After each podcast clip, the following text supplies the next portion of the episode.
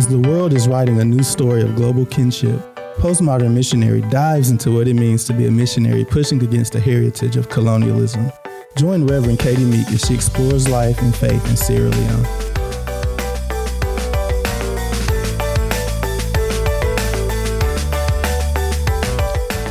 Hello, friends and neighbors.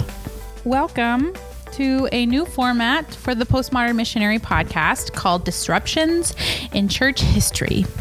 So, this is our second installment in which we will be discussing what happened after the Germanic invasion and the fall of the Western Roman Empire. That feels like a, a lot. It kind of is, but we're going to get into it. Um, so, just to remind you why we're doing this, many people have requested that I add a teaching component on here in addition to my interviews, which has been in the works for a while, honestly. I had a bunch of other themes planned. And then Corona happened, and all of our lives and the church and the whole world have been disrupted by the Rona. So instead, I decided to take the opportunity to see what certain episodes in history might teach us about how to handle this disruption. So here we are with a four part series on disruptions in church history. Now, a few things you need to know. One, each week, we will look at one disruption in church history. We will wade through what the disruption was, and then we'll ask the question of how the church responded to it. And you will find that sometimes the church handled what they were facing in a really positive and constructive and gospel centered way. And then sometimes mm, not so much. Number two, this is by no means an exhaustive list. It's just stuff that I have encountered over the course of my teaching and also just stuff that I'm interested in. Number three, and this one's important. Um, I decided to do this topic before the most recent uprisings against police brutality in the US, and before we once again turned our attention to this very crucial and critical conversation about race and racism for our generation. And I don't know about you, but it feels to me like there are two disruptions going on now. However, I do think that this topic has something to say about this conversation, too the topic of disrupt- disruptions in the church. Number four, I personally am doing my own spiritual work toward becoming truly anti racist, and I have for a while now. I've kind of been slowly coming out um, in this work as I've learned more. And I do believe that this is central to being a postmodern missionary who doesn't ca- cause harm. But this podcast isn't directly about that, not directly about that. So, um, my plan is to tell you how these disruptions were handled by sections of the church for good or for ill. And I know that there will be parallels that can be drawn between the stories I tell here and what we're facing together today. In fact, I'm going to have a hard time not preaching those parallels today, but I'm not going to make those connections on this podcast. Instead, I'm going to tell you what I know and let you and the Holy Spirit and maybe some friends do that work together. And maybe you'll share that with me on Instagram, all the other socials, because I'd love to hear what connections you're making. Now, my firm belief and conviction conviction is that the church has to respond to the disruptions of today. Even if we don't respond, that is still a response. So maybe looking back will help us to look forward. Number five, and also this one's very important. I think it's going to be fun. I'm already having fun. I've, I've enjoyed some of the responses that I've seen so far from the first episode. Um, and I know it's kind of like nerdy fun, but it's still fun. So I really am super glad that you're here. So let's get going on number two.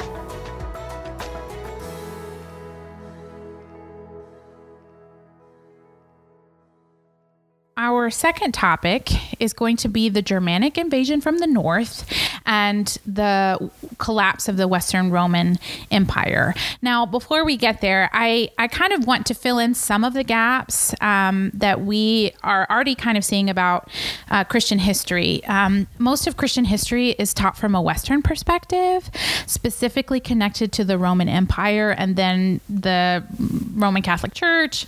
And the, the reason for that is because most of Christianity that's encountered today by those of us in the United States um, and even even a lot of the global south and Europe has a direct line to this history of Christianity. But Christian Christianity extended beyond the empire very quickly and significantly during this time. And so I want to share, share a little bit about what that looked like at the time before we get to our topic. And it's related. So get on board, okay? Um, so Christianity spread east along the Syriac route, trade route. So there were Christian Christians toward the east, even moving into India and Asia. There were e- Ethiopian Christians, which started out in Egypt and moved south. There were Christians in Persia. There were Christians in Ireland, where St. Patrick evangelized the Celts. Now, um, this this for me is an important piece of um, of of our history. A lot of times, uh, working in Africa, uh, in West Africa and Sierra Leone, a lot of people think that this is like a Western religion. It's an American religion. It's a European religion, but that that couldn't be further from the truth. Um, in fact, most of our legacy, a lot of our legacy, comes from Northern Africa, and um, a lot of the great thinkers that we go back to, including Augustine, are Northern Africans. Um, so these are African people. Africa had a, a, really strong influence in the formation of who we are today uh, across the entire world. Um, and that's an important piece of the history that I think sometimes gets lost. So the last group um, of people that were being evangelized at this time as Christianity is getting its footing over the first several centuries is the people north of the empire. Um, many people evangelized the quote barbarians. And the barbarians are who we turn our attention to today. The barbarians were considered any non Romans who come from the Germanic tribes migrating from the far north. And we're going to talk more about that later. Um, many of these barbarians were already Christians at this point because a sect of Christianity called the Arians had evangelized them. So let's talk quickly about the Arians. the Arians were people, many of whom had been exiled from the empire because they believed that Jesus was not fully divine. There was a big argument about the nature of Christ. Was he human? Was he fully divine? Was he both? How does all that work? And the Arians believed that he was fully human and not fully divine.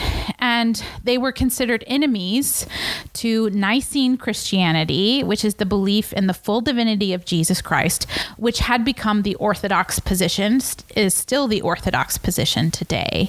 So a lot of the people north of the empire who we're going to talk about today were already evangelized by the Arian Christians, and many of them were already Christians um, with um, an Arian essentially bend. So let's talk specifically about what happened um, as the Roman Empire collapsed and where that came from. So the northern boundaries of the Roman Empire were the Rhine and the Danube river, rib, rivers. oh, y'all, I'm living with my sister. and her son uh, mixes up V's and B's. so I'm starting to talk like him. Because it's adorable, y'all. It's adorable. Um, but my English is suffering. so I'll say that again.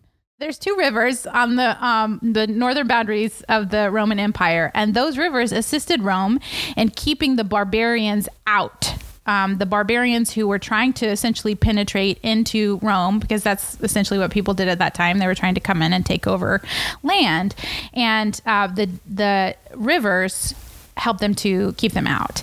But between 370 and 500 CE, the Roman Empire is kind of weakening, and the barbarians begin to invade and take over.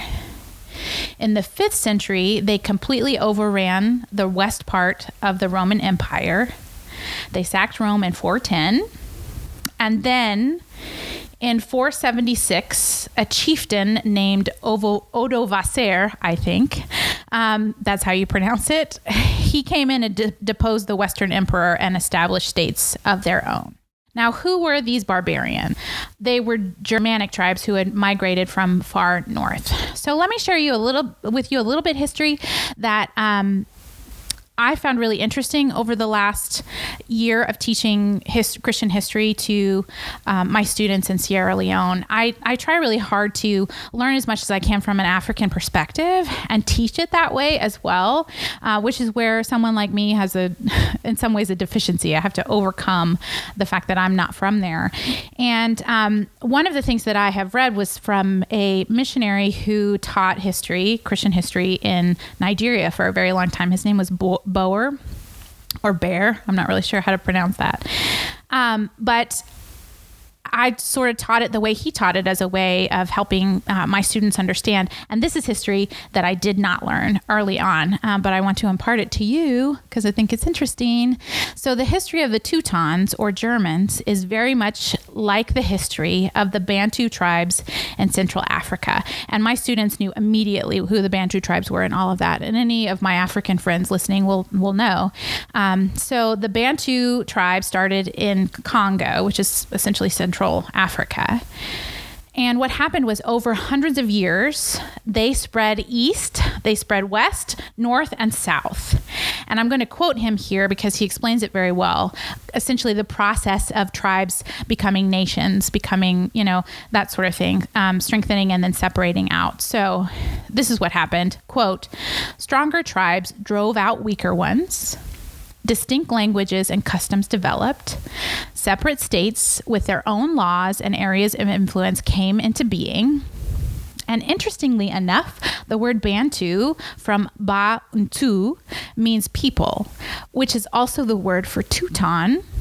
Uh, to refer to the Germanic tribes from the word tooth, which means people. Um, so the Bantu tribe, for example, like there are tribes in Zimbabwe that have history from the Bantu tribes. There's there are tribes in uh, Tanzania, um, like Swahili. Um, that language comes from a Bantu language. Um, Swahili, so uh, Tanzania and Kenya. I keep forgetting that name. Um, and then Congo and, and Central Africa, all the way up um, west and north toward where we are um, in Sierra Leone. So essentially, this is the way that tribes kind of develop.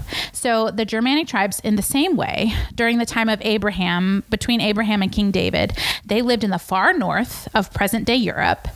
And they were hunter gatherers who later became farmers. They had no written language and were thus very far behind Egypt, Babylon, and Syria. And the tribes began to migrate from the north around 1000 BCE. So they've been migrating a long time.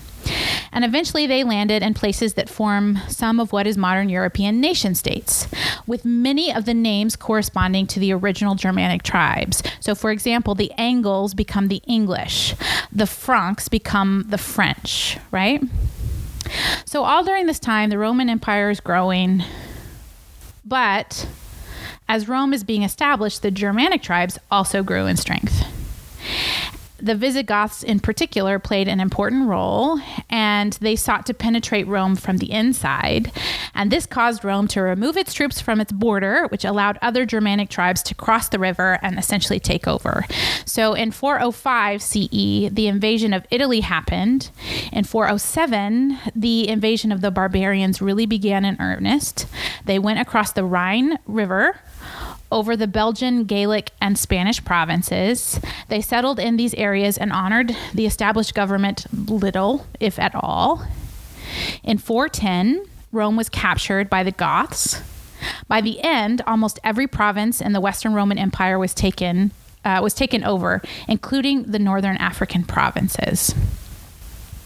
So this essentially they succeeded in bringing the Roman Empire in the West to an end, and they settled into areas that were once part of the empire.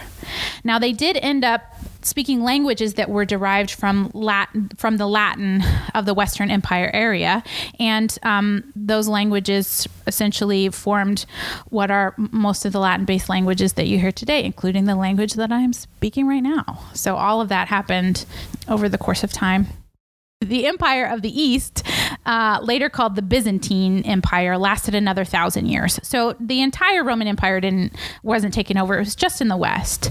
Um, and the church in the east experienced relative unity and peace, although it was under the strong authority of the empire. But in the west, now the church is reeling. What do we do? They um, they have had invaders from outside, um, essentially coming in, and um, and now uh, they're just completely essentially at a loss and they have to regroup and start again, right? And so what we're going to do today is talk about the individual responses that you hear that you've that happened during the time, but then also a couple of um, the kind of systemic responses that the church had at that time. So stay with me. We're coming back.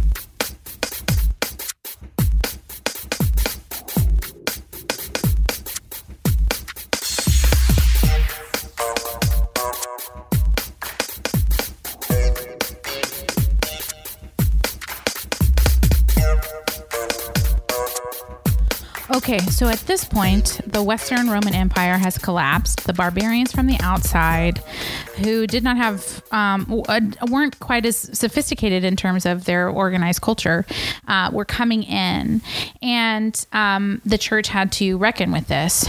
Now, this wasn't very long after the, the Roman Empire had become pretty much entirely Christian, officially Christian. Um, but even in that short time, Christianity and the Roman Empire had become kind of intertwined in a lot of Christians' thought process. Like I said in the last podcast, um, a lot of Christians believed that um, the Roman Empire was essentially God's kingdom come on earth, right? So now all of a sudden, that plan didn't work out. And what does that mean for um, the Christians? So I want to share with you some responses. Um, Jerome, who was a great church, early church father, um, he his response was this just to give you an idea of the kind of pain that it caused. He he wrote almost in agony he said who could have believed that rome built by the conquest of the world would fall that the mother of many nations has turned to her grave? He writes augustine who by the way was northern african um, i have a, one of my best friends in sierra leone was like whoa wait a second augustine was african? A lot of people don't know that definitely african. A lot of our great um, thinkers were african so, um, Augustine's response was a little bit different. He begins to actually reimagine a theology that's not based on a time or place, but rather something bigger. And I'm going to quote R.P.C. Hanson, who writes about this, and he says, "quote." In contrast to the city of this world, the Roman Empire, Augustine draws a parallel history of the civitas Dei, the chosen people of God, whose destiny is beyond this world, whose standards, values, and objectives are also quite different from those of the worldly city that is Rome. And this idea was so strong uh, that some historians say that the history of Christianity in the Middle Ages is a history of their attempt to build this civitas Dei on earth, which is something that Augustine would not have approved of, as it turns out. um, so Augustine actually died right before his city Carthage was sacked. Um, so he saw Rome be sacked and then died not long after. Um, at the time, old pagans blamed the Christians as well. They said, well, this is your fault. Christians were shocked and dismayed. How could God allow the empire to just, who, who has just recently accepted Christianity, to fall? Some saw it as a sign of the end times. Um, also, the barbarian invasions um, made the educational system of the Roman Empire break down pretty much completely. And uh, their threefold structure um, of indus, grammaticus, and rhetor ceased in uh, ceased to exist. The church, um, which had up to that point entirely relied on that in- existing system, was forced to improvise its own system um, in order to educate their ordinands. And so by the second half of the fifth century, according to Hanson, um, clergy are increasingly the only educated, certainly the only well-educated people in the community. And and he says, quote, the barbarian ruler had no option but to employ them as his civil and diplomatic service. So the role of the church starts to become even more diplomatic in some ways. Um, missionary expansion almost came to a stop. as society collapsed around them. But at the same time, acts of compassion increased because because of the fact that most people law had lost their wealth. The dividing lines of rich and poor are become largely irrelevant anymore, and so acts of compassion, generosity for the poor, concern for the stranger, the sick, the prisoner were pretty much expected if you were going to be a church leader. Um, they are expected to be champions of the lesser people, to take care of the sick, the stranger, and prisoner, to see that the dead are decently buried, and to preach to the people. And um, they're even meant to be political champions of the community over which they preside. Um, Another practice was ransoming prisoners. They even actually ransomed prisoners from the barbarians who had been captured by the barbarians, um, especially Christians in Gaul who um, ransomed prisoners from the Franks and other certain Christian leaders as well. And there's some evidence of increased concern for social justice, particularly the responsibility and egalitarian use of wealth. So now we don't want to overstate those things, but you are starting to see those sorts of movement movements in some individuals as this change is taking place. Um, so those are kind of individual things that we see scattered throughout. Um, but then the church itself had to pivot again in a systemic way. And there are two ways in which that they do that that we're going to talk about next. The first is um, monasticism, of course, our wonderful monasticism that tends to come in and save the day. And then the second is the papacy. So stick with us. We're going to get to that next.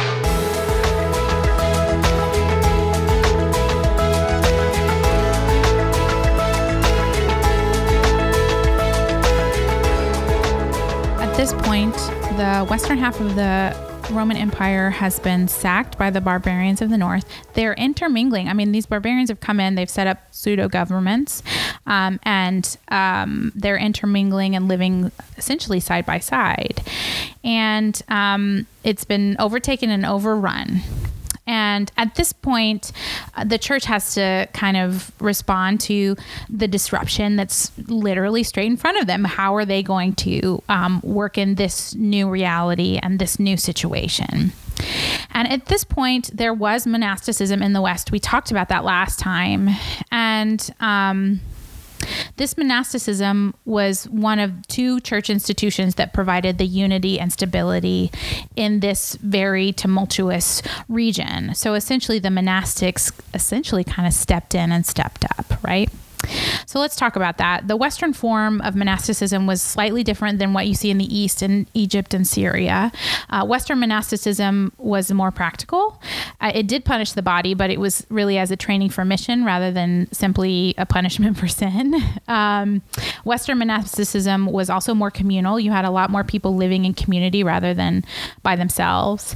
And it also um, it didn't have to live in tension with the organized church, but it was actually uh, like it wasn't separate from the organized church. It actually was a partner to the popes and the bishops and the other leaders. So where there was like this great separation in the east, there's a lot more working together in the west.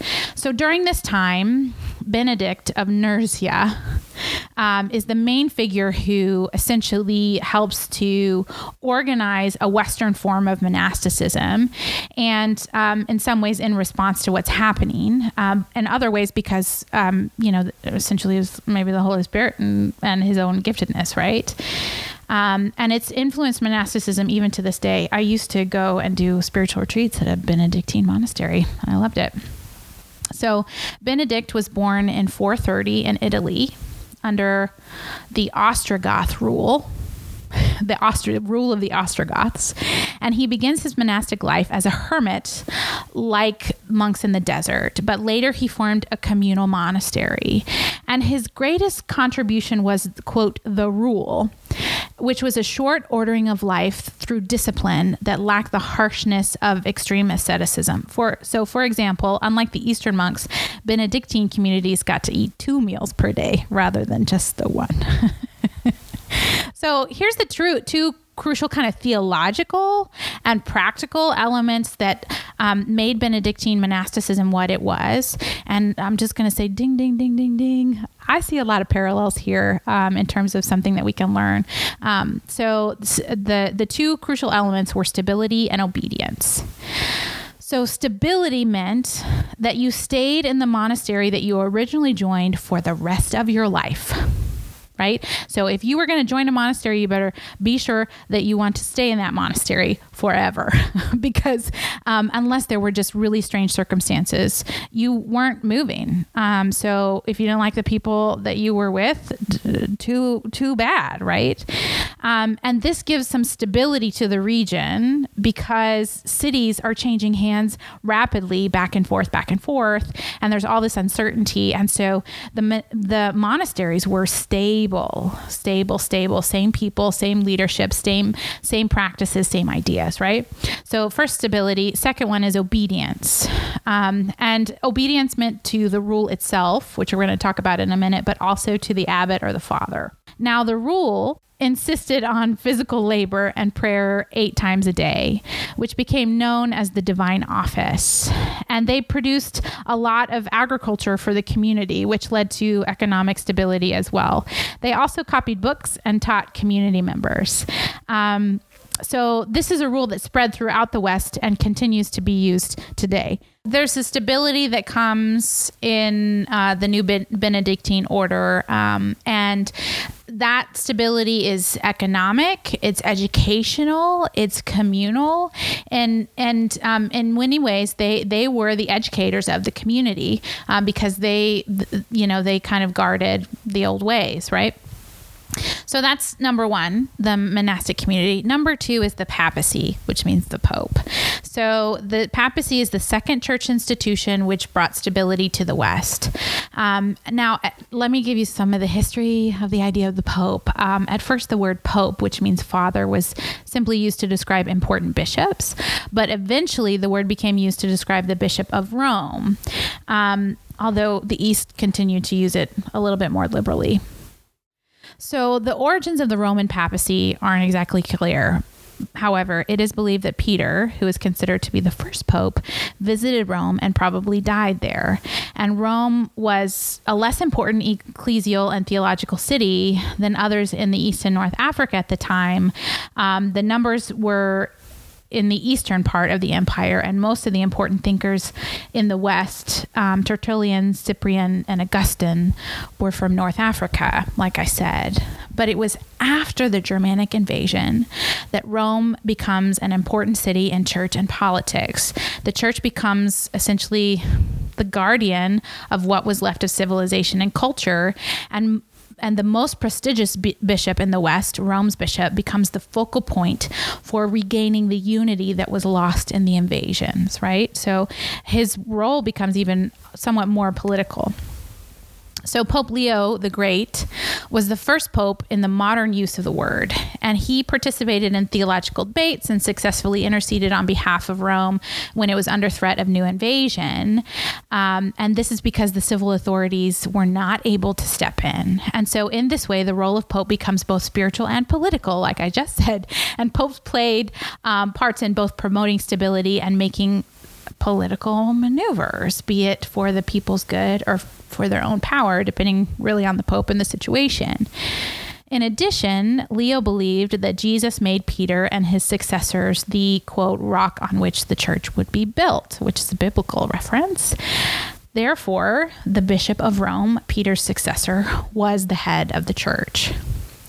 So, this and later popes often acted not only as heads of the church, but also of Rome itself.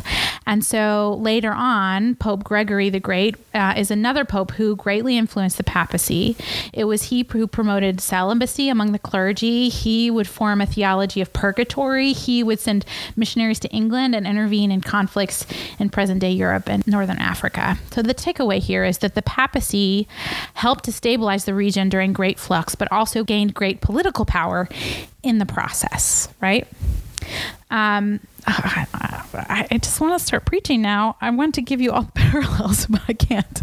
Um, so you guys let me know what you think. Um, so it would take centuries to rebuild much of what was destroyed, including roads and cities and aqueducts. But not only that, also arts and humanities.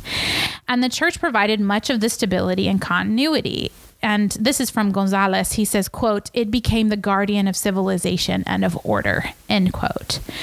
Now, the other piece of that is many of the Germanic invaders are already Arian Christians, like I said. But slowly, there's this other Orthodox power, right? Um, and slowly, they adopted the Orthodox kind of Trinitarianism. So essentially, over time, Arianism gave way to Orthodox Trinitarianism. And those who had not yet been Christian um, were kind of evangelized into the faith as well. So we're starting to see the movement um, toward a quote Christian society. So that's what I have to share with you today. That's the story. Um, there's a lot there.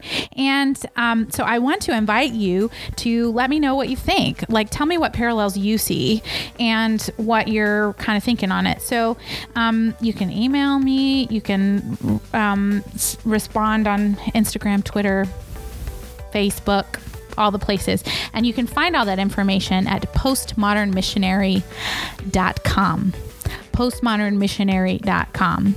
So we're halfway through now our series on uh, disruptions in the church. Next week, we're going to get to an actual pandemic um, and have a conversation about what the church did during that pandemic. Um, I'll tell you, it'll it'll it'll be. You'll feel some feelings about it probably.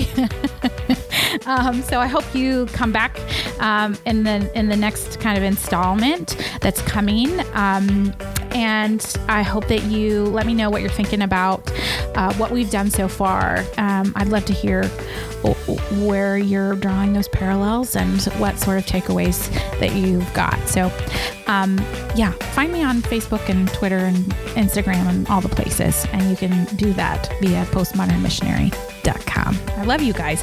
Y'all are wonderful, um, and I hope to hear from you.